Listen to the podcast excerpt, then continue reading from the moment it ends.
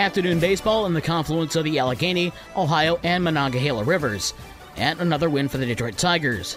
Miguel Cabrera's RBI single in the eighth inning and Daz Cameron's RBI double in the ninth were the go-ahead and insurance runs for Detroit as they beat Pittsburgh 3-1 to sweep the two-game interleague series.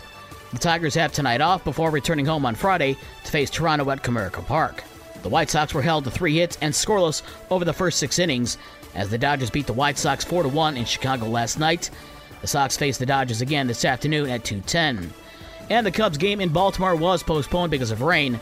They'll make that game up on August 18th after the Cubs finish a three-game series in Washington. The Cubs have today off as well. They open up a three-game series at the New York Yankees on Friday. Game 3 of the NBA Finals in Beantown, and despite a third quarter rally by Golden State, Boston went on a run of their own for a 116 100 win over the Warriors to take a 2 1 series lead. Jaylen Brown had 27 points for Boston, and Jayson Tatum had 26. Steph Curry had a game high 31 points, but he was injured late in the final quarter when a player rolled over his leg. Game 4 is on Friday. The NHL's Eastern Conference Finals are back at the world's most famous arena tonight, with Tampa Bay at the New York Rangers at 8 o'clock.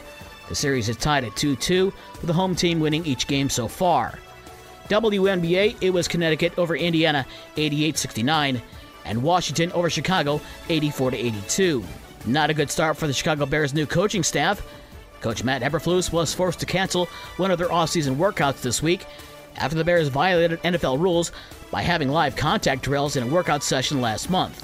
Midwest League Baseball, Lansing and West Michigan was rained out. They'll make that game up on Friday. So was Great Lakes of Dayton. They'll be made up tonight as part of a doubleheader.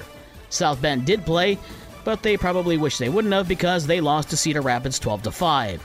High school sports on Wednesday, girls soccer and regional semis in a waterfall at Harper Creek. Gull Lake over Mason 1 0, and Zeeland West beat St. Joe 2 1. Baseball, most of the schedule for the regional semifinals was canceled well ahead of the scheduled start times. One game that did get played was in Division 1 at Portage Northern, with Mattawan over Hudsonville 5 2. The games that were rained out yesterday will try again tonight. For more sports and the scores from last night and the schedule for today's games, visit the podcast page on this station's website. With your morning sports for Thursday, June 9th, I'm Dave Wolf.